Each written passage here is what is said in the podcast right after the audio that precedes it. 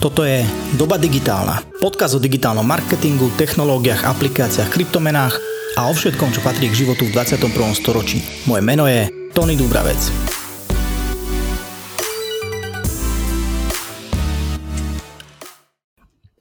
Ahojte, dnes sa budem rozprávať s Jurajom Holubom, Chief Meeting Designerom slovenského startupu Slido. Juraj, ahoj. Čau Tony, ďakujem za pozvanie.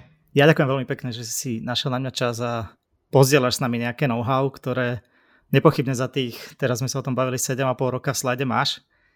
Uh, začneme hneď takouto otázkou, ktorú určite už si dostal, aj si ju myslím, čo zodpovedal v nejakom článku, že čo to teda je Chief Meeting Designer, lebo to je, to je taká akože nová pozícia a predpokladám, že bola s týmto zámerom vytvorená, aby sa ľudia na to pýtali.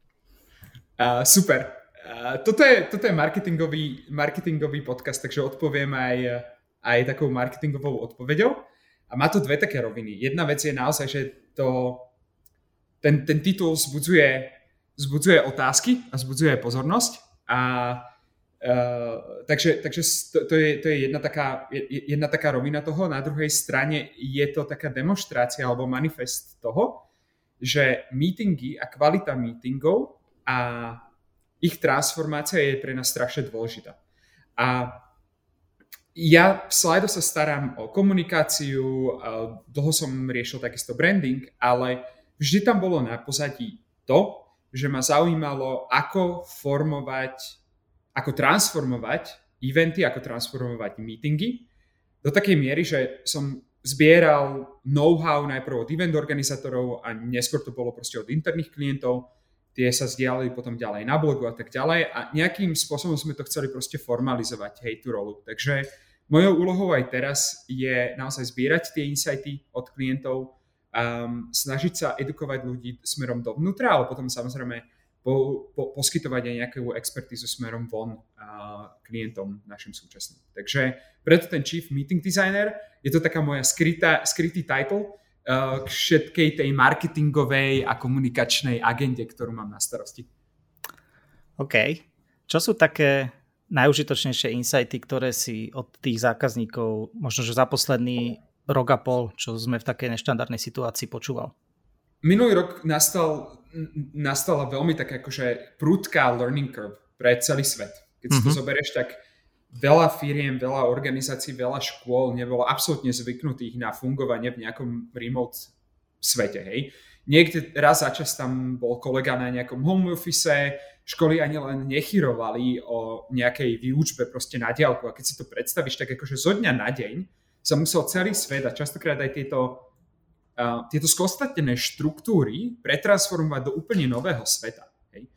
A to bola pre každého z nás a pre každú firmu akože obrovský, obrovský šok a niektorí to museli zvládnuť zo dňa na deň, niektorí z mesiaca na mesiac. Ale ono tam nastalo teda to, že ľudia potrebovali sa naučiť viesť online meetingy, ktoré sú, ktoré sú iné ako tie živé meetingy. A najmä, to je podľa mňa pre každého z nás úplne jasné, čítanie vlastne tých, tých fyzických nejakých podnetov uh-huh. už proste nie je možné. Ty tam nemáš toho kolegu, ktorý zýva alebo ťuká do telefónu. Hej? Čiže uh, čítať ten, ten tvoj audience, tých tvojich žiakov je prakticky nemožné a potrebuješ sa naučiť iné spôsoby toho, ako ich zaangažovať, ako ich vtiahnuť proste do toho celého. A e, samozrejme najjednoduchší spôsob, ako to urobiť na nejakej škále, je presne cez technológie.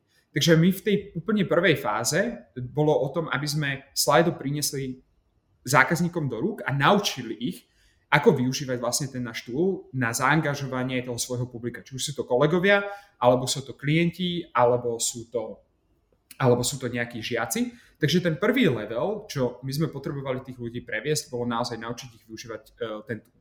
Ale, a tu je opäť sa vrátim k tej roli toho chief meeting designera, že ten tool je iba tak efektívny, pokiaľ sú tvoje nejaké skills. A efektívny meeting nie je iba o nejakom nástroji, ale o tom, ako vieš pracovať s tým nástrojom. Čiže keď aj ty sa opýtaš nejakú, nejakú živú anketu, uh, po anglicky live poll, a vyzbieraš späť uh, nejakým spôsobom tie, tie odpovede od tvojich účastníkov, ty s nimi potrebuješ robiť aj naďalej. Potrebuješ ich vložiť späť do, toho, do tej konverzácie, potrebuješ rozvinúť tú konverzáciu. A toto je niečo, čo sme sa učili od našich klientov, ale zase naopak, potom to know-how sme zdieľali vlastne aj ďalej. Čiže inými slovami, ako viesť efektívne meetingy a ako viesť efektívne kom, efektívnu komunikáciu. Takže toto bolo úplne gro toho, čo sme robili vlastne minulý rok, priniesť slajdov do online prostredia naučiť našich klientov ho tam efektívne využívať a pomôcť im vybudovať tie zručnosti, ktoré potrebujú. Bola to aj pre vás ako keby výzva, lebo tak vy ste tool, ktorý sa využíval najmä na konferenciách, ktoré zrazu prestali existovať, že pocitili ste aj vy takýto ten tlak na seba? Že... Obrovský že musíte Obrovský. sa aj vy adaptovať, nie iba tí klienti vaši? Obrovský, to prišiel ako aj pre nás ako uh, blesk z čistého neba. My sme, uh, ono to je tak začalo, možno si pamätáš, tak globálne, tak potichučky, akože sa vkrádať do tých jednotlivých krajín. Teraz myslím tá korona, hej, že uh-huh. a v Amerike, my sme v tom čase mali v Amerike 15 ľudí, tam sa mal akurát uh, uskutočňovať South by Southwest, jeden z najväčších konferencií v Amerike, tam sa za týždeň zhrkne 250 tisíc ľudí a je to jedna okay. z tých konferencií, s ktorou sme spolupracovali x rokov vlastne už a my sme tam mali poslať zrazu do 10 ľudí, hej, a teraz ty si pred tou dilemou, že máš tu nejakých 10, 20, neskôr proste 100, 200 prípadov korony a že pošleš tam tých tvojich kolegov na ten na ten festival, kde bude 200-250 tisíc, alebo konferenciu, kde bude 200-250 tisíc ľudí, alebo nie. A vtedy nikto z nás netušil, ako to proste narastie, hej, tá krivka. Vieme, aké, aké šialené čísla boli na konci roka v tej Amerike. No a my sme naozaj, že zo dňa na deň monitorovali situáciu a nakoniec, keď sa to zhoršovalo, tak sme povedali, že bolo to strašne ťažké, ale museli sme povedať aj South by Southwest, že do toho nejdeme a oni nakoniec celý ten festival, uh, festival museli odvolať a to nebolo ľahké rozhodnutie, lebo ten samotný, samotný South by Southwest eh, mestu Austin v Texase prináša cez 200 miliónov eur, eh, alebo mm. teda dolárov, čo je obrovská rana proste pre tú ekonomiku.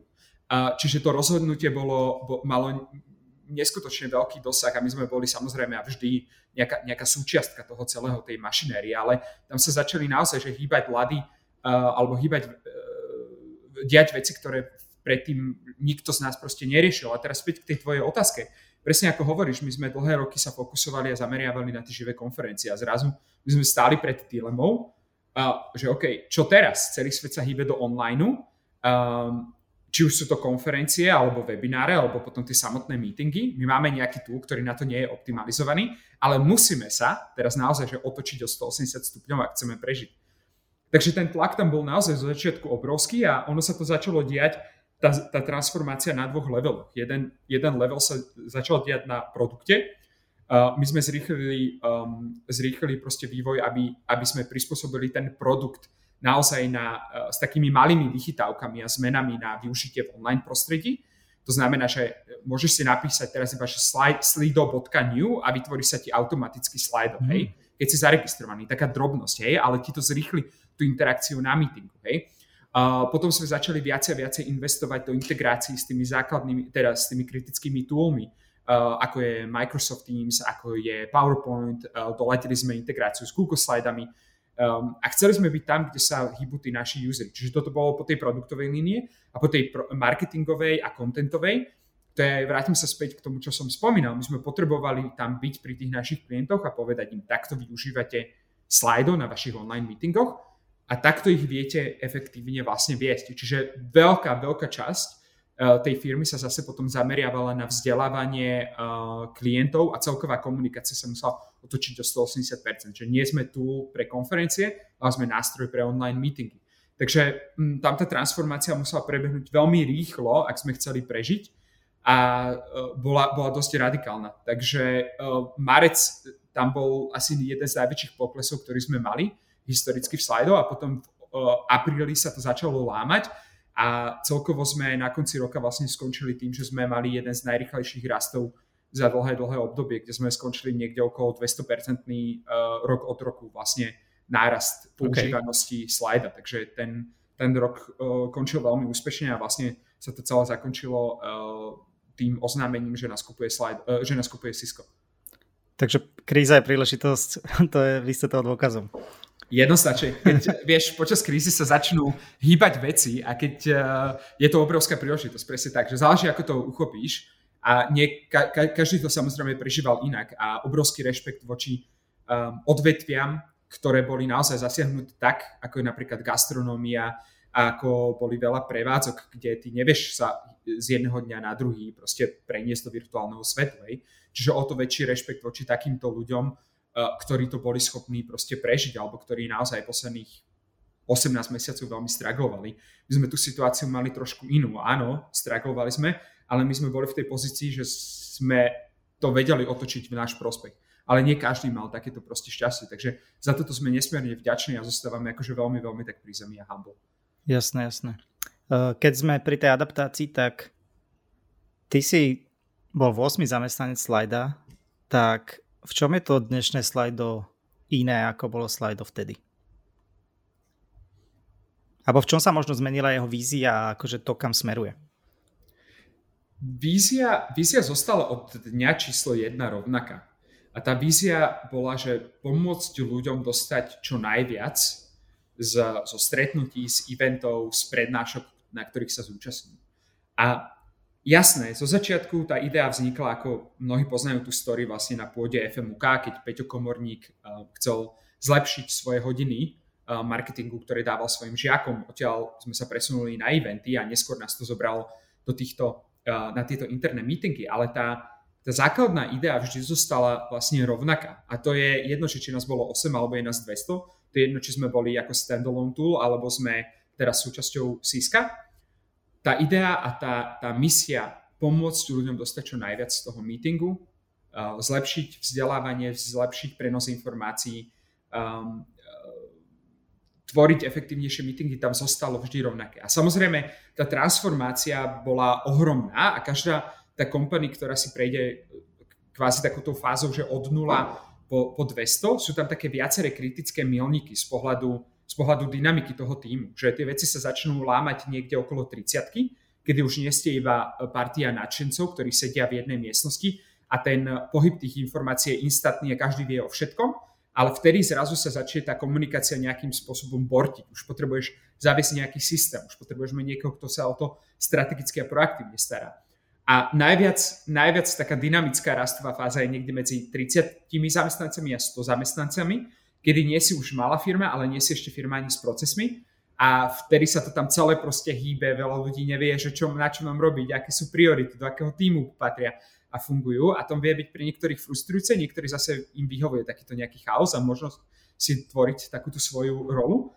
A potom je zase nejakých 150, e, je ďalší milník, kedy potrebuješ ešte viacej utužiť tie štruktúry, ktoré nejakým spôsobom buduješ. A teraz, teraz je, to, je, je to najmä v kontexte toho síska taká stabilizačná fáza, že potrebujeme vlastne zistiť, kde budeme patriť, ako budeme patriť a tak ďalej. Ale úprimne ti poviem, že každý jeden kvartál to Slido uh, malo úplne inú, úplne iný challenge. A môj taký kolega, on rád hovoril, že každý rok v Slidu, v slide to je ako, ako level v Mariovi, že na konci toho levelu máš nejakého bossa, ktorého potrebuješ poraziť, Aha. aby si sa dostal do nového levelu. A vždy ten boss je nejaký iný. Niekedy je to interne smerom do týmu, že potrebuješ zaviesť nejakú štruktúru. Niekedy je to produkt, ktorý ti, ktorý ti nestíha. Hej? Niekedy je to potom uh, nejaký marketingový challenge, alebo niekedy je to externý, um, externý faktor ako korona, hej? že to bol tiež nejaký level, to bol nejaký, na konci toho bol obrovský boss, ktorého sme potrebovali nejakým spôsobom poraziť. Takže ten startup je naozaj o tom, že level, nejaký najväčší challenge za to dané obdobie, mm-hmm. ktorého potrebuješ poraziť, aby si sa vedel posunúť ďalej. Čo sú také možno uh, také learnings z tej, z tej rastovej fázy, kedy si ako hovoril, že to prechádzalo z toho chaosu do nejakej štruktúry, že čo by si ako proste človek s mega skúsenosťami poradil niekomu, komu sa podarí napríklad vybudovať firmu, ktorá takto vyrastie? Keď sa na to pozerám spätne, um, podľa mňa my, my, sme, my sme budovali Slido vlastne úplne prvýkrát. Každý jeden z nás budoval, budoval firmu po prvýkrát. Čiže teraz, keď sa na to pozerám spätne, tak už by som vedel, že čo očakávať. Hej? Že čo tak približne anticipovať. A prvá, prvá úplne že najzásadnejšia vec je, že akceptuj fakt, že to bude chaos. A akceptuj fakt, že to bude chaos, keď máš 30 ľudí, 150 až 200. Teraz, aby som ti tak trošku dal nahliadnúť do kuchyne, my sme posledné 3 týždne, kde som strávil desiatky hodín na Zoom call, uh, pardon, na Webex calloch. Uh, na Webex koloch, ale naozaj sme boli na Webex koloch. Rozumiem. Na, na Webex koloch s kolegami, aby sme proste úplne prebudovali celý marketingový tím. A to si povieš, že ty vole, že 8 rokov si v slajdoch, už si povieš, že sa to nejako zastabilizuje, ale nie, tá, to je strašne živý mechanizmus. Čiže to je jedna vec.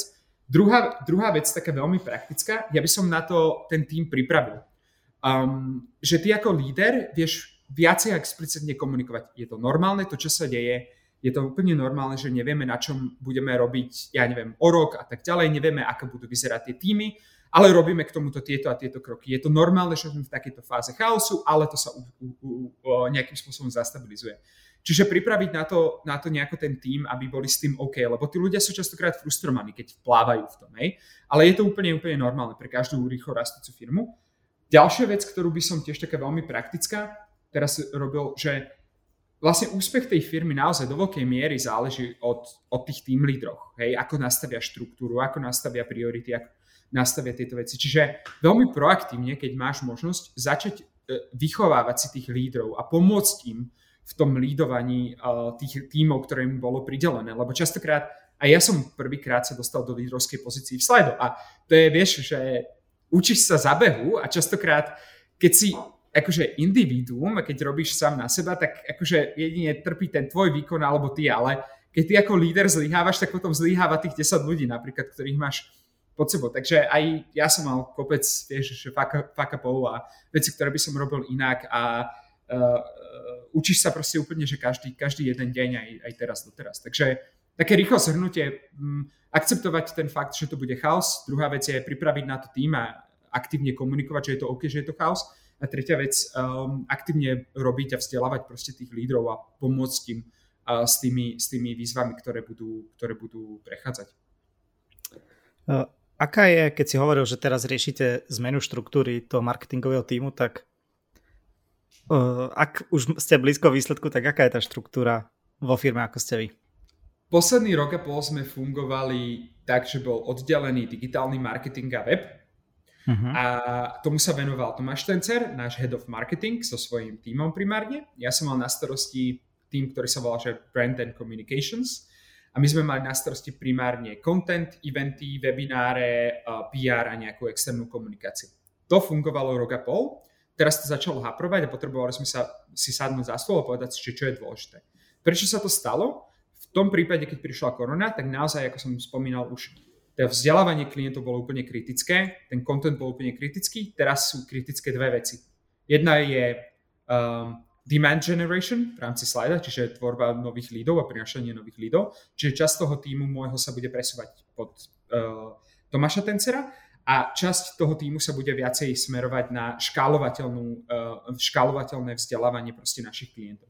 Um, ja budem mať možnosť na novo si vybudovať tým a ako sme sa bavili pred týmto oficiálnym začiatkom podcastu, budem mať na starosti primárne ten, ten vrchol, ten top of the funnel, hej, úplný vrchol toho lievika, a budeme sa naozaj zameriavať primárne na strategické, komunikačné a thought leadership a brandové veci, aby sme sa dostali do, um, do publikácií ako je Next Web, Forbes um, a tak ďalej, aby sme zbierali ten knowledge a boli tam na očiach zaujímavé podcasty. Um, takže naozaj otvárať nové kanály, iba tie, ktoré máme proste momentálne my pod palcom. To znamená, máme nejaký blog, máme nejaký web, máme nejaké socky ale ty keď, keď sa ti podarí dostať uh, do týchto, uh, do podcastu, ktorý má, ja viem, 500 tisíc uh, počúvateľov, tak je to úplne nový kanál, ktorý ty uh-huh. proste otváraš. A opäť zdieľať skôr takú tú, tú, tú víziu, to, to, to, to, čo by sme chceli robiť, čo ide beyond the tool, hej, že čo ide za ten nástroj. A to je naozaj, že transformácia tých meetingov. A to je, to je presne tá oblasť, ktorú, ktorú my, my voláme meeting design, spôsob, ako budovať vlastne tie efektívne, efektívne uh, meetingy a toho je iba malá časť proste slajdu. Takže vzdelávať vlastne inými slovami ten trh a o tom budovať povedomie aj, aj, aj, aj o slade. K tomu sa dostaneme k tým typom, že ako na tú efektivitu a eventy a prezentácie. A zaujíma ma ešte, že ako firma, ako vy robíte marketing, že čo je, už si niečo načrtol, že máte nejaký web, máte, píšete blogy, viem, že ty píšeš do Forbesu slovenského, ale určite je toho toho viac, že čo je ten váš mix? Sú tam tri také hlavné piliere, alebo doteraz boli, hej, že ešte raz, ono sa to veľmi mení, ale doteraz sme mali tri také piliere. Jedna je, že Slido bolo Product-led Growth Company. To znamená, že uh, produkt ti ťahá celý ten rast. Čiže náš fokus v tých, a doteraz to tak je, náš fokus je absolútne na toho konečného zákazníka, na toho end usera, ale naozaj od začiatku to bolo, keď vytvoríme produkt, ktorý budú ľudia chcieť používať, budú mať skvelú, skvelý zážitok, tak sa to proste bude šíriť. Čiže od začiatku tam bola tá vízia postaviť najlepší nástroj na interakciu, ktorý, tam, ktorý, ktorý existuje. A naozaj extrémne veľa effortu, extrémne veľa toho fokusu a smerovania išlo týmto smerom a Peťo Komorník, náš CEO, je môj strašne blízky proste produkt a naozaj on je ten produktový CEO, takže uh, obrovská časť tej energie bola naozaj išla do toho budovania tohoto nástroja. Druhý taký pilier uh, marketingový bol boli tie konferencie, ako je South by Southwest, Web Summit a tak ďalej. Niekedy sa dostať, napríklad na South by Southwest nám trvalo takmer 4 až 5 rokov sa dostať. Na mhm. začiatku ty, ty nadviažeš iba kontakt. Uh, pamätám si, že vtedy sme zasponzorovali jeden taký menší event, ktorý organizovali. Nadviažeš kontakt s tým organizačným tímom. Po, na druhý rok ťa pozvú na jeden stage, hej, na South by Southwest EDU. Stále nie si na tom hlavnom stage, hej Uh, na tretí rok už si na dvoch stageoch a uh, South by Southwest stageu, ale stále sa ti je podarilo dostať ešte na ten najväčší South by Southwest s tými, s tými, s tými hviezdami. A potom na štvrtý rok ti povedia, že OK, tak fungovalo to na South by Southwest EDU, poďte, poďte a ideme to proste naškalovať, ideme to použiť aj na tom veľkom. Čiže to bol strategický vlastne taký nejaký effort, ktorý Peťo Komorník vynakladal aj zvyšok proste toho týmu, aby sme sa dostali na tieto najväčšie, uh, najväčšie konferencie. A on povedal takú peknú analógiu, že keď sme sa raz rozprávali na, na burgery, že Juri, že, že máš bitevné pole a že mm, ak chceš proste dobiť to bitevné pole, tak máš niekoľko vežičiek, hej, alebo niekoľko hradov. A že pre nás sú tie hrady tie konferencie, ktoré potrebuješ dobiť. A to bolo ten South by Southwest, uh, World Economic Forum, alebo proste uh, tento Web Summit a mnoho proste ďalších. Tebe, keď sa podarilo uh, obsadiť vlastne tieto hlavné bašty, tak potom ten zvyšok toho, um, toho, toho bitevného pola už už sa ľahšie proste obsadzuje a získava. Takže to bola druhá taká marketingová stratégia. A tretia marketingová stratégia bol, bol ten meeting design a content. Lebo my sme si uvedomili, že my keď pomôžeme event organizátorovi zorganizovať skvelý event a povieme mu, ako nadizajnovať skvelú interaktívnu prezentáciu alebo interaktívny panel, slajdo sa, e, teda bude mať z toho úžasný zážitok. Ten speaker, moderátor, e, publikum a zároveň pre teba ako pre firmu, to je ten najlepšia reklama, keď máš 2000 ľudí, ktorí sedia proste v publiku, veľa z nich sú žurnalisti, alebo politici, alebo CEOs a vlastne ako keby to bolo pre nich živé demo toho slajda. Takže naozaj tá tretia taká noha toho marketingu bol ten meeting design content a vlastne pomáhať, pomáhať uh, uh, tým, tým organizátorom spraviť skvelé meetingy. Takže toto boli tri také hlavné nohy toho nášho marketingu a v neposlednom rade to málo ľudí, pod, uh, málo ľudí toto uh, považuje za marketing, ale to je potom customer success. My máme akože klobúk dole všetkým kolegom, ktorí sú u nás na, na customer care a customer success. Uh, nám sa podarilo odpovedať na tikety do pol hodiny, ľudia dostávajú úžasné proste ratingy, sú strašne takí ľudskí a toto bola tiež ďalšia naša taká nejaká nepriamo marketingová noha, ktorá nám pomohla dostať sa tam, kde sme. Čiže opäť možno taký menej tradičný, alebo veľa ľudí to nepovažuje za marketingový kanál, ale ten, keď, keď sa nám prišiel ten klient, chceli sme, aby mal uh, fantastický experience, najmä, najmä, najmä keď mal nejaký problém. Vtedy vieš získať alebo navždy toho klienta. Jasné, jasné. No akože to je určite, že predsa len, že spokojný zákazník je najlepšia aj referencia aj všetko, takže, takže to dáva úplne zmysel. Čo bol taký prvý veľký klient, ktorého sa vám podarilo že získať? Bolo toto Side by Southwest, alebo bola to nejaká iná zaujímavá konferencia, alebo nejaká firma konkrétna, ktorá si robí svoje nejaké eventy? To sú firmy, ktoré nemôžem úplne, úplne hovoriť, lebo máme, lebo máme s nimi podpísanú NDAčko, ale poviem iba tak nejako načrtiem. Boli to asi, asi naozaj veľmi inovatívne firmy z, uh, zo, zo, zo Silicon Valley, uh-huh. ktoré sprostredkovávajú napríklad online ubytovanie, to už nechám na, na, na, na poslucháčoch, nech uh, zistia, že kto asi, alebo, alebo náhrada taxíkov, teda firma, uh-huh. ktorá nahradza taxíky. Čiže toto boli naozaj také veľmi zaujímavé firmy, ktoré nám začali ukazovať vlastne cestu do, k týmto all hands meetingom a tým inter, do toho interného, na, na tie interné meetingy. Oni, oni nám vlastne opäť ukázali, že vlastne Slido sa dá používať aj v rámci firmy.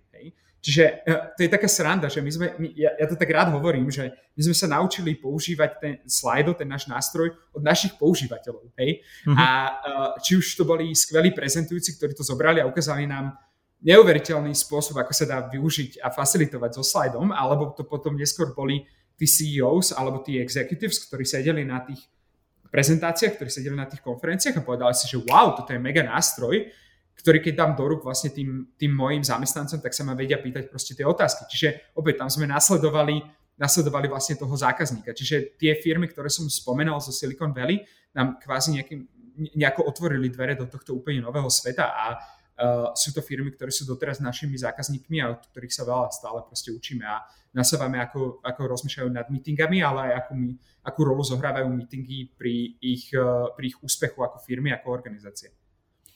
Po akom čase sa dá povedať, že sa vám podarilo takéto, akože zaradiť sa do takejto skupiny klientely? Nech ti nepoviem post 3-4 roky. Takže 3 roky ste to budovali, kým prišiel takýto, že zlom. Uh, no, prepač. Že 3-4 roky ste budovali, kým prišiel takýto nejaký zlom, kedy, kedy to začalo ísť nejakým zaujímavejším smerom. ťažko, ťažko to úplne takto kúpiť. Vieš, že tá, ka, každá tá firma má úplne nejakú inú rastovú trajektóriu. Hej, že v tých prvých rokoch ten úplne prvý rok tam som nebol v tom slide, ale ja si pamätám, že chalani boli úplne nadšení, keď mali že 3 eventy za týždeň. Teraz máme 25 tisíc eventov za týždeň. Hej. Okay. Čiže ten, tá, tá škála je proste niekde úplne inde. Ja si pamätám, keď nám Peťo Komorník povedal, že my niekedy budeme mať milión eventov v, za rok. Hej. A my sme všetci sa pozerali, že to není možné. My sme vtedy mali, že 500 eventov týždenne. Hej. A minulý rok v septembri sa nám podarilo prekročiť vlastne 1 milión eventov, ktoré využili Slido. Čiže to, a ten to event, je... tým eventom Aha, je myslené aj akože nejaká interný call alebo niečo podobné, hej? Áno, to je taká naša vnútorná terminológia. Ďakujem, že si ma doplnil touto otázkou. Eventom je akékoľvek využitie vlastne mhm. slajda. Hej, to môže byť call, prednáška, uh, veľká konferencia a tak ďalej. Hej.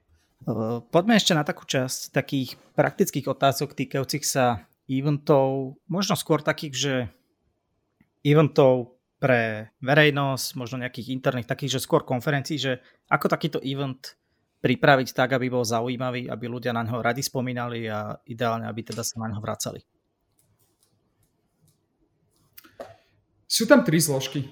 Jedna je kontentová a pokiaľ nemáš dobrých speakerov, tak veľmi ťažko sa tí ľudia dosi- do, dotiahnu na, na, na, na ten event. Že to je úplne gro. To je taký nejaký uholný kameň, by som povedal. Druhá strašne dôležitá zložka toho celého je ale ako nadizajnuješ tú danú session.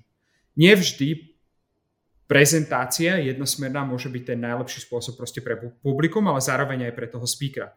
Čiže skúste sa tam vyhrať s nejakými, uh, vyhrať s nejakými inými formáty, formatmi. Môže to byť 15-minútová prezentácia, 15 minút Q&A, alebo to môže byť iba interview, do ktorého aktívne budeš vťahovať publikum.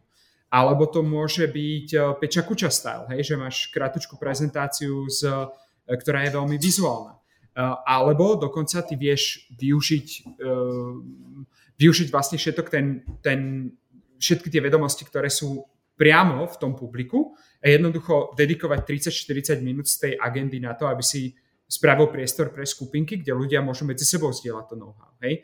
A, čiže to je taký druhý typ. A tretí, takisto dynamika, že veľa ľudí nezaujíme, keď máš 8 speakerov proste za sebou, ktorí na teba hádžu 30 minút každý informácie, takže opäť sa vrátim späť k tým uh, formátom, skús porozmýšľať, ako to vieš nakombinovať. Môžeš začať s nejakou, uh, s nejakou prednáškou, potom pôjde panelová diskusia, potom budú nejaké skupinové, uh, skupinové rozhovory, bude networking.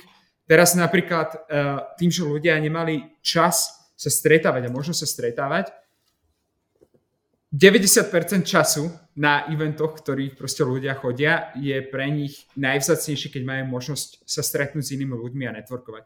Čiže networking by mal byť absolútne priorita pre akýkoľvek event, ktorý, uh, ktorý bude ktokoľvek organizovať. Lebo ľudia sú unavení proste po roku sedenia a počúvania Zoom callov a počúvania webinárov. Oni chcú interagovať s ďalšími ľuďmi. Čiže ty ako event organizátor vytvor ten priestor na networking, vytvor ten priestor na to, aby mohol človek rozprávať a zdieľať vedomosti jeden s druhým. A jasné, aj nejaký keynote, aj nejaká prezentácia do toho patrí, ale nie je séria uh, 8 hodinových, pre, teda 8 hodín prezentácií. Jasné. Veríš možno, že na nejaký taký riadený networking, že, má, že je to ako keby formou nejakej hry, že opýtaj sa tohto človeka toto, vieš, že takéto? Alebo taký voľný? Je, je to strašne to efektívne. Je tam tenká hranica medzi tým, kedy je to silané a kedy je to efektívne. To je strašne tenká hranica veľmi záleží na tom, ako to odkomunikuješ. Niekto, dá, sa na, dá, dá sa ten networking nadizajnovať tak, že to nepríde umelo, nie je to, nie je to proste silané, ale tým ľuďom dáš iba také nejaké podnety, hej. Že napríklad za stolom, napríklad, hej, máš položenú kartičku s otázkami a nie všetci sú extroverti, nie všetci vedia, na čo sa vedia pýtať, ale keď tam máš kartičku a vidíš, prečítaš si 5 tematických alebo zaujímavých otázok, tak jednoducho, keď už si za tým stolom, tak povieš, že OK, tak Paťko, Janka, Miško, Joško, proste máme tu nejaké otázky, čo si myslíte o tom XY, hej? Čiže vieš to spraviť aj veľmi takýmto nenúteným spôsobom, alebo potom sú tam tzv. Že speed networking, ktorý už je viac taký organizovaný, kde ľudia, toto naj, najmä funguje pri takých nejakých biznisových stretnutiach alebo medzi nákupujúcim a predávajúcim, hej, keď chceš vytvoriť nejakým, nejakým spôsobom rýchly obeh toho stretnutia a ľudia už potom vedia pokračovať ďalej, ďalej v tých konverzáciách. Takže stretnú sa na dve minútky, vymenia si nejaké informácie, keď ich to zaujíma, tak pokračujú v tom. Čiže existuje veľa spôsobov, ako, ako tento networking podnetiť. A prepač, ešte posledná vec, ktorá mi je napadla, ktorá je extrémne efektívna a najmenej nútená, je, že dáš na jeden stôl nejakú konkrétnu tému napríklad keď sme sa bavili ten príklad so, so, so SEO konferenciou, hej, že napríklad uh, SEO v 2025, hej, napríklad, mm-hmm. hej, že the future of SEO. Máš tam ľudí, ktorí sú expertmi na danú tému a proste šerujú medzi sebou, vymieňajú si know-how alebo predikcie. Na ďalšom, na, na ďalšom stole môže byť proste content marketing a sa tam sadnú ľudia, ktorých zaujíma content marketing a rozprávajú sa na túto danú tému. A je to najprirodzenejší spôsob, ako nadviazať kontakt s inými expertmi, inými účastníkmi a zároveň sa obohatiť proste o to know-how. Takže aj cez takúto veľmi nenútenú proste formu vieš spraviť takú dvoj, dvojitý benefit a dvojitý, dvojitý pákový efekt. Aj sa ľudia stretnú, aj sa naučia niečo nové jeden od druhého. Jasné. Čo možno z pozície speakera? Ty máš tiež čo to odprednášané, takže ako ja, ako speaker, ktorý je pozvaný na nejakú konferenciu, nejaký workshop, nejaký akože menší event, čo môžem urobiť preto, aby ľudia e, si užili to, čo im tam idem ako keby odovzdať? Mm-hmm. Ja by som povedal, že pri prezentácii jednoznačne jednoznačne menej je viac. To znamená, nikto sa v živote nestiažoval, že bola nejaká prezentácia príliš krátka. Čo to znamená? Uh, dajú ti 30 minútový slot, v si predsta- priprav prezentáciu na 15-20 minút, hej. Úplne, úplne, totálne OK. Skús sa ten hlavný message nejako svrknúť do troch bodov, hej, um, na to, aby si uviedol nejakú tú tému, um, aby si odprezentoval také možno nejaké key, key findings. Uh, druhá, druhý taký nejaký typ E, potom druhý nejaký typ by bol main to dynamiku. Ľudia proste potrebujú byť kontinuálne zaangažovaní. Začni s nejakým jednoduchým, kto z vás, hej, ja viem, že je to až primitívne, ale koľko speakerov to robí, e, čiže začni s tým, kto z vás mm, má skúsenosti s content marketingom, hej, a už je to nejaká forma proste zapojenia toho publika. Zase dáš nejaký content, potom vieš sa spýtať nejaké živé hlasovanie, nejaký poll, zistíš, kto z nich sa ako cíti expertom na tú danú oblasť napríklad. Alebo niečo odprezentuješ a spýtaš sa, že OK, tak uh, uh, čo to znamená, uh, jak sa to povie, no-click search, alebo jak sa to, jak, jak sa to volá teraz ten terminus technicus. Čiže vieš sa s týmito vecami hrať, potom použiť nejaké videjko a tak ďalej. Mení tú dynamiku tej prezentácie a tá v treťom, v treťom rade to je v nadväznosti na ten prvý bod, že neboj sa vytvoriť priestor proste na tú diskusiu, že ty iba hádaš, čo môže zaujímať proste to publikum. Čiže opäť, keď využívaš tu ako je slajdov, nechaj ich zaslať ti otázky a oni najlepšie vedia, čo ich zaujíma. Či už je to nejaký detail alebo zase nejaká strategická téma. Potom ty ako speaker vieš veľmi konkrétne odpovedať a zvyšiť tú, tú hodnotu pre to, pre to publikum. Toto absolútne súhlasím, že ty nevieš ako keby pripraviť úplne že prezentáciu, ktorá poteší každého rovnako, že každý tam predsa len ide s nejakými očakávaniami, s nejakým už s nejakou úrovňou know-how a hlavne úplne s inou situáciou, v ktorej sa nachádza. Uh, čo možno v rámci nejakých prezentačných skills? Čo sú podľa teba že chyby, ktoré speakery robia, alebo že kvôli čomu napríklad ich prezentácie nedopadnú tak dobre, ako by mohli? Ja si myslím, že celé to začína tou, tou témou, ktorú si vyberieš. A veľa ľudí, vieš, sa, sa bojí, že oh bože, ja som nervózny pred tým, ako idem na pódium.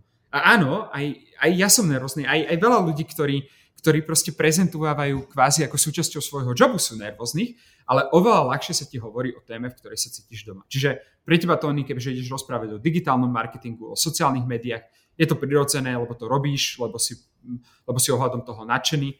Čiže ja by som začal tým, že vybrať si tému, v ktorej sa cítiš ty komfortne. Fakt, to je podľa mňa alfa a omega číslo jedna. Druhá vec, keď si vyberieš takúto tému, tak to automaticky s tebou bude sržať ten entuziasmus a, a budeš vedieť oveľa efektívnejšie, dynamickejšie proste prednášať. A v treťom rade to na to strašne veľa speakerov zabúda a to si vyžaduje trošku iný skill, lebo jedna vec je efektívne podávať informácie a trošku druhý skill je facilitovať tú diskusiu hej, a zapájať efektívne to publikum. A tam je super si odpozorovať alebo odkúkať alebo naštudovať nejaké takéto facilitačné a, a, a engagement techniky. Hej? To znamená, že to môže byť od úplne primitívnych až kto z vás cez využitie nástrojov, vravím, na zbieranie toho feedbacku na veľkej škále, ako je napríklad proste slajdo, kde ty vytváraš ten pocit, že ty ako speaker vieš komunikovať na celé to publikum. A zase naopak to publikum má pocit, že komunikuje proste s tebou. Hej? A, individuálne, lebo vie zahlasovať hej, na tú danú proste tému. Ale E, keď raz vyzbieraš tie, tie odpovede, presne ako si ty povedal, že každý tam ide s nejakými inými očakávaniami, tak sa spýtaj, čo očakávate od tej dnešnej prezentácie od mňa a vy vidíte tam stratégia pre SEO, proste, alebo už nejaká konkrétna vec. Ja tu potom potrebuješ reagovať, potrebuješ to vedieť nejako okomentovať, alebo zase naopak sa spýtaš, aký je váš level uh, vedomosti, hej, na, napríklad zo SEA. Keď tam máš veľa začiatočníkov, tak vieš, že v tej svojej prezentácii uh, potrebuješ trošku prispôsobiť, hej, ten tvoj narratív a tak ďalej. Čiže pracovať aj potom s tými výsledkami, zaangažovať to publikum aj cez, cez tie komenty, ako to ako ďalej pracuješ s tými výsledkami. Takže to si vyžaduje trošku taký iný, iný skillset a vôbec nad tým ro- začať rozmýšľať, ako viem aktívne zaangažovať to publikum. Nie iba ako viem zo seba vychroliť informácie, ale ako ho viem pravidelne vťahovať, ideálne každých 5 minút do toho diania. Jasné. Poďme ešte nakoniec k dvom otázkam naspäť k slajdu. A to je jedna, o ktorej sme sa tu aj čiastočne bavili, aj si to teda veľakrát okolo toho prešiel. To je tá, tá vaša nedávna akvizícia Cisco, čo je v zásade akože obrovská vec pre slovenskú firmu, že, že sa stane ako keby nejakou súčasťou takéhoto globálneho giganta. Aký je ten príbeh za tým? Že ako sa to dialo celý, ako keby ten proces to trvá už niekoľko mesiacov, takže že čo to celé obnáša? skúsim takú celú, celú tú genézu skrátiť do, do, dvoch, do jednej až do dvoch minút. OK. Tá, um, celé, to, celé to začalo na evente. Okay. A začalo to neprekvapivo. na... Neprekvapivo. to začínalo na evente, ale to je iba, že celá toho eventu je častokrát oveľa viacej o tom, akých ľudí tam stretneš versus akého speakera počúvaš na stage.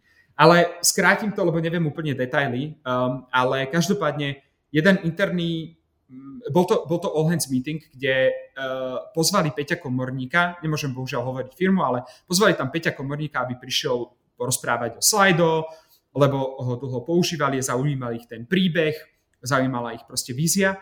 No a v rámci toho all hands meetingu vlastne Peťo tam stretol um, uh, pána menom G2 Patel, ktorý v tom, v tom mm-hmm. momente pracoval proste pre, uh, pre inú firmu, ktorý neskôr sa pridal do Siska a prebral pod seba celú divíziu, celú collaboration divíziu, pod ktorú spadal aj Webex. Medzi momentom, kedy oni sa stretli na tomto All Hands meetingu, až po moment, kedy G2 Patel sa uh, pridal do Siska, ubehlo niekoľko rokov, ale mm-hmm. keď oni začali inovovať Webex, tak sa spojila tá konexia medzi tým eventom, kde sa stretol G2 Patel uh, s Peťom Komorníkom, kde si veľmi sadli, aj osobne, aj víziovo. A keď Webex začal tlačiť na inovácie, aby dohnali vlastne e, ten náskok Zoomu, tak jeden z prvých kontaktov, ako tomu rozumiem ja tej story, proste bolo, že sa spojil Peťo Komorník vlastne s g a pomaličky G2 začal Peťa Komorníka proste spracovávať, že či by vôbec takáto idea pridať sa do Siska bola nejakým spôsobom zaujímavá. A bolo to, že nie, nie, nie, nie, nie, nie. A nejaké desiaté, uh, desiaté nie sa pomaličky začalo otáčať na možno a potom možno sa vlastne otočilo na áno. A ja som do toho celého vhúpol, um, alebo my, taký exec team, sme do toho vhúpli vlastne niekedy na začiatku novembra, kedy mm-hmm. sa tie veci akože začali extrémne rýchlo vlastne hýbať a bolo to vlastne na stole, že ak do toho ideme, tak potrebujeme do toho ísť teraz, lebo na začiatku decembra bude veľký Webexový event, kde by sa to už oznámilo. Takže tam sa začali naozaj lámať lady, bola to neuveriteľná a teraz naozaj, že obrovské, keď to budú počúvať toto moji kolegovia z Legal, a tak obrovský, obrovský akože klobúk dole pre nich, lebo museli ustať obrovské, celé šíky právnikov, ktoré malo Cisco akože prenajatých a oni boli na, na našej strane dvaja, traja ešte s uh, jednou externou advokátskou kanceláriou a urobili neuveriteľný akože kusisko roboty. Takže celé sa to potrebovalo legálne vlastne pripraviť. Tá zmluva mala 200-250 strán, uh, kde každý jeden riadok potreboval potrebovali sme mu rozumieť a vedeli, že čo vlastne podpisujeme. Hej. A, čiže v decembri sa vlastne iba oznámila, my sme to tak aj komunikovali, že Cisco's intent uh-huh. alebo zámer na akvizíciu slajda a potom vlastne ešte trvalo ďalšieho 6 mesiacov, kým sa celý ten deal sprocesoval. A tam to bolo všetko cez legálne veci, cez nejaký audit, aj XY proste ďalších, ďalších vecí, ktoré sme my si museli dať do poriadku, sme im proste uh, poskytnť Cisco. A vlastne teraz iba na začiatku mája sa to celé vlastne sprocesovalo a my sme sa oficiálne stali súčasťou, súčasťou Siska. Takže to trvalo, trvalo iba po tej procesnej stránke nejakých 6-7 mesiacov a mm-hmm. predtým tam bolo niekoľko, niekoľko kólov, kde, jak som vravel, to bolo 10 krát alebo 9 krát nie, 10 krát možno a potom 11 krát teda, že áno. Jasné. Uh, neviem, či na to môžeš alebo vieš odpovedať, takže čo bolo ako keby tým argumentom, kedy sa nie zmenilo na áno? Uh, toto je, uh, my sme boli minulý rok v takej fáze, že sme začali pomaličky sa obhliadať po nejakej, nejakej uh, investícii. Uh, trošku väčšie, ktorá by nás vedela naštartovať a zobrať zase na nejaký druhý level. Takže sme mali aj nejaké koly s investormi, väčšinou to boli zahraniční a zrazu proste do tohto spadlo, proste prišlo Cisco a je to nejaká forma investície, hej, že oni do teba, oni ťa onboardnú ako, ako, ako company, začnú do teba investovať do toolu, do, techno, pardon, do technológie, do toolu a do, do, do firmy. Takže to sme pomaličky začali zvažovať, ale podľa mňa dve veci, ktoré, kedy sa začalo meniť nie na možno a z možno na áno, boli dve. Že tá, to, to prepojenie tých misií je tam strašne silné. Že oni sa na to pozerajú, že Webex, ich misia je umožniť 3 miliardám knowledge workers komunikovať efektívne a vytvárať proste príležitosti na prácu na dielku. Hej. Čiže je to nejaký taký enablement toho celého cez komunikáciu. Do toho veľmi pekne spada Slido, že ty už keď komunikuješ s tými ľuďmi, ty chceš efektívne komunikovať a, a, a interaktívne proste komunikovať. Čiže tá, ten, ten, ten zhod tých misií bol veľmi, veľmi silný. A po tej biznesovej stránke minulý rok určite to zachytili ľudia z technologického svetu, to bola veľká správa, asi jedna z tých najväčších, že Slack vlastne bol odkúpený Salesforce. Čiže aj najrychlejšie rastúci startup, SaaS startup a firma neskôr v histórii potrebuje mať vyriešený distribučný kanál. A to bol jeden z tých hlavných dôvodov tej akvizície, že Salesforce má neuveriteľne obrovský distribučný kanál. A z nášho pohľadu to bolo veľmi podobné, že máš, máš Zoom, máš nejaký Microsoft Teams, máš Webex a to sú kvázi akože tí lídry na tom trhu aj z počtu užívateľov. Čiže pre ná, nám sa otvoril s Webexom vlastne prístup ku miliónom a miliónom a miliónom userom, ktorí začnú proste používať teraz Slido. Takže ten distribučný kanál bol takisto akože obrovský, obrovský dôvod, prečo, prečo sme vlastne zvážili a prečo sme išli do tej, do tej akvizície. Mm-hmm. Čo to pre vás znamená uh, v rámci možno nejakých, že nazvem to, že povinnosti, alebo ako keby, že čo musíte teraz v najbližšej dobe vy vyriešiť, alebo zmeniť, alebo e, doplniť, upraviť? Najväčšia po tej biznisovej stránke a produktovej e, dôvod, prečo vôbec nás kúpilo Cisco, bolo, že prinesieme slajdo do Webexu. Čiže úplne priorita číslo jedna, na ktorej pracujeme posledných x mesiacov a ktorá je na spadnutie, ktorá by mala ísť von budúci alebo v, ten, ten, v najbližších týždňoch von, je integrácia a prinesenie slajdov vlastne do celého toho WebEx rozhrania. Čiže ty keď teraz si otvoríš, zjednoduším to, je to trošku komplikované, ale každopádne ten, ten užívateľský zážitok by mal byť taký, že keď si otvoríš uh, WebEx, tak si tam nájdeš slajdo a vieš začať využívať Pulse a vieš za, začať zbierať otázky od svojich um, od svojich kolegov, od svojho vlastne týmu. Hej. Extrémne zjednodušené, mm-hmm. um, ale myslím, že pre poslucháčov to bude, bude stačiť. Takže toto je priorita číslo jedna, je to prvý krok na, na tej našej ceste. Momentálne je to robené cez integráciu, neskôr to bude mať ešte, ešte, ešte, ešte, ešte hlbšie pôjdeme určite do produktu ako do Webexu. Takže toto je jeden z tých úplne hlavných dôvodov a potom samozrejme veľmi úzko budeme pozerať na, na to, ako a, na, na užívateľskú krivku, hej, že nechceme, aby nás používalo tisíc ľudí, ani 10 tisíc ľudí, ale naozaj tá dlhodobá vízia je, aby tých monthly active users eh, sme sa dosiahli do, do miliónov mesačne. Mm-hmm. Takže eh, tá, tá rastová krivka je extrémne ambiciozná aj naďalej, takže veríme, že že, že presne ten WebEx nám, nás pomôli, po, pomôže nás vystreliť e, cez ten, cez ten, ten distribučný kanál alebo cez ten ich platform na, na ďalší level. Obnáša celé toto aj nejaké personálny, akože nejaký personálny rast, že potrebujete hajrovať, je vás teraz 200, stačí to napríklad na to, čo vás teraz čaká? hajrujeme jak TV. Takže ak, ak môžem spraviť reklamu... Chcel som sa k tomu presne dostať, že koho hajrujete? slido.com lomeno careers, takže ak to počúvate a dopočúvali ste sa sem, tak v kľude chodte, bežte. Máme všetky proste možné roly od produktu, technológie, marketing, uh, uh, uh, customer service, uh, success a tak ďalej. Takže uh, teraz možno chvíľku budeme, kým sa veci utrasú, tak chvíľku možno veci budú trvať. Nejaký mesiac, dva bude ešte taká nejaká prechodová, prechodová fáza, ale potom ten uh, hiring plan je, je tiež veľmi ambiciozný, takže ak, ak ste sa dopočúvali sem, tak choďte na careers.com slash, uh, sorry, slido.com slash careers. Dám aj do popisu link. Uh, povedz možno za seba, že za svoj tým, že koho ty, ty hľadaš do týmu, nemusí, neviem, či akože ide iba o konkrétnu pozíciu, alebo si jeden z tých ľudí, ktorí ako keby, že hľadajú skôr tú personu.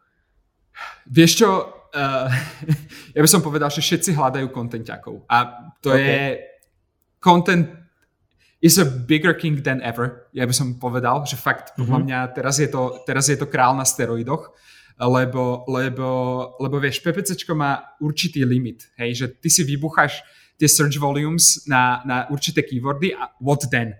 A najmä v segmentoch, ktoré nie sú etablované, hej, že napri- sorry, teraz som odbočil, by som, by som rozprával iba o PPCčkách, ale zo začiatku, alebo ty keď vytváraš nový segment, tak tí ľudia nehľadajú uh, mm-hmm. ne, nehľadajú ten tvoj nástroj. Takže vrátim sa späť k tomuto. Čiže content, uh, PR to sú dve hlavné roly, ktoré, ktoré momentálne do môjho týmu hľadáme a ktoré sú absolútne kľúčové na to, aby si zväčšoval a vytváral kategóriu a vytváral proste segment. Takže ideme do tohto určite púšiť, či už je to v mojom týme, alebo u, u Tomáša Tencera, ktorý má pod palcom naozaj ten digitálny marketing alebo marketing ako taký. Takže video content, písaný content, toto sú všetko, všetko roly, ktoré budeme vo veľkom hajrovať, uh, okrem iného, samozrejme.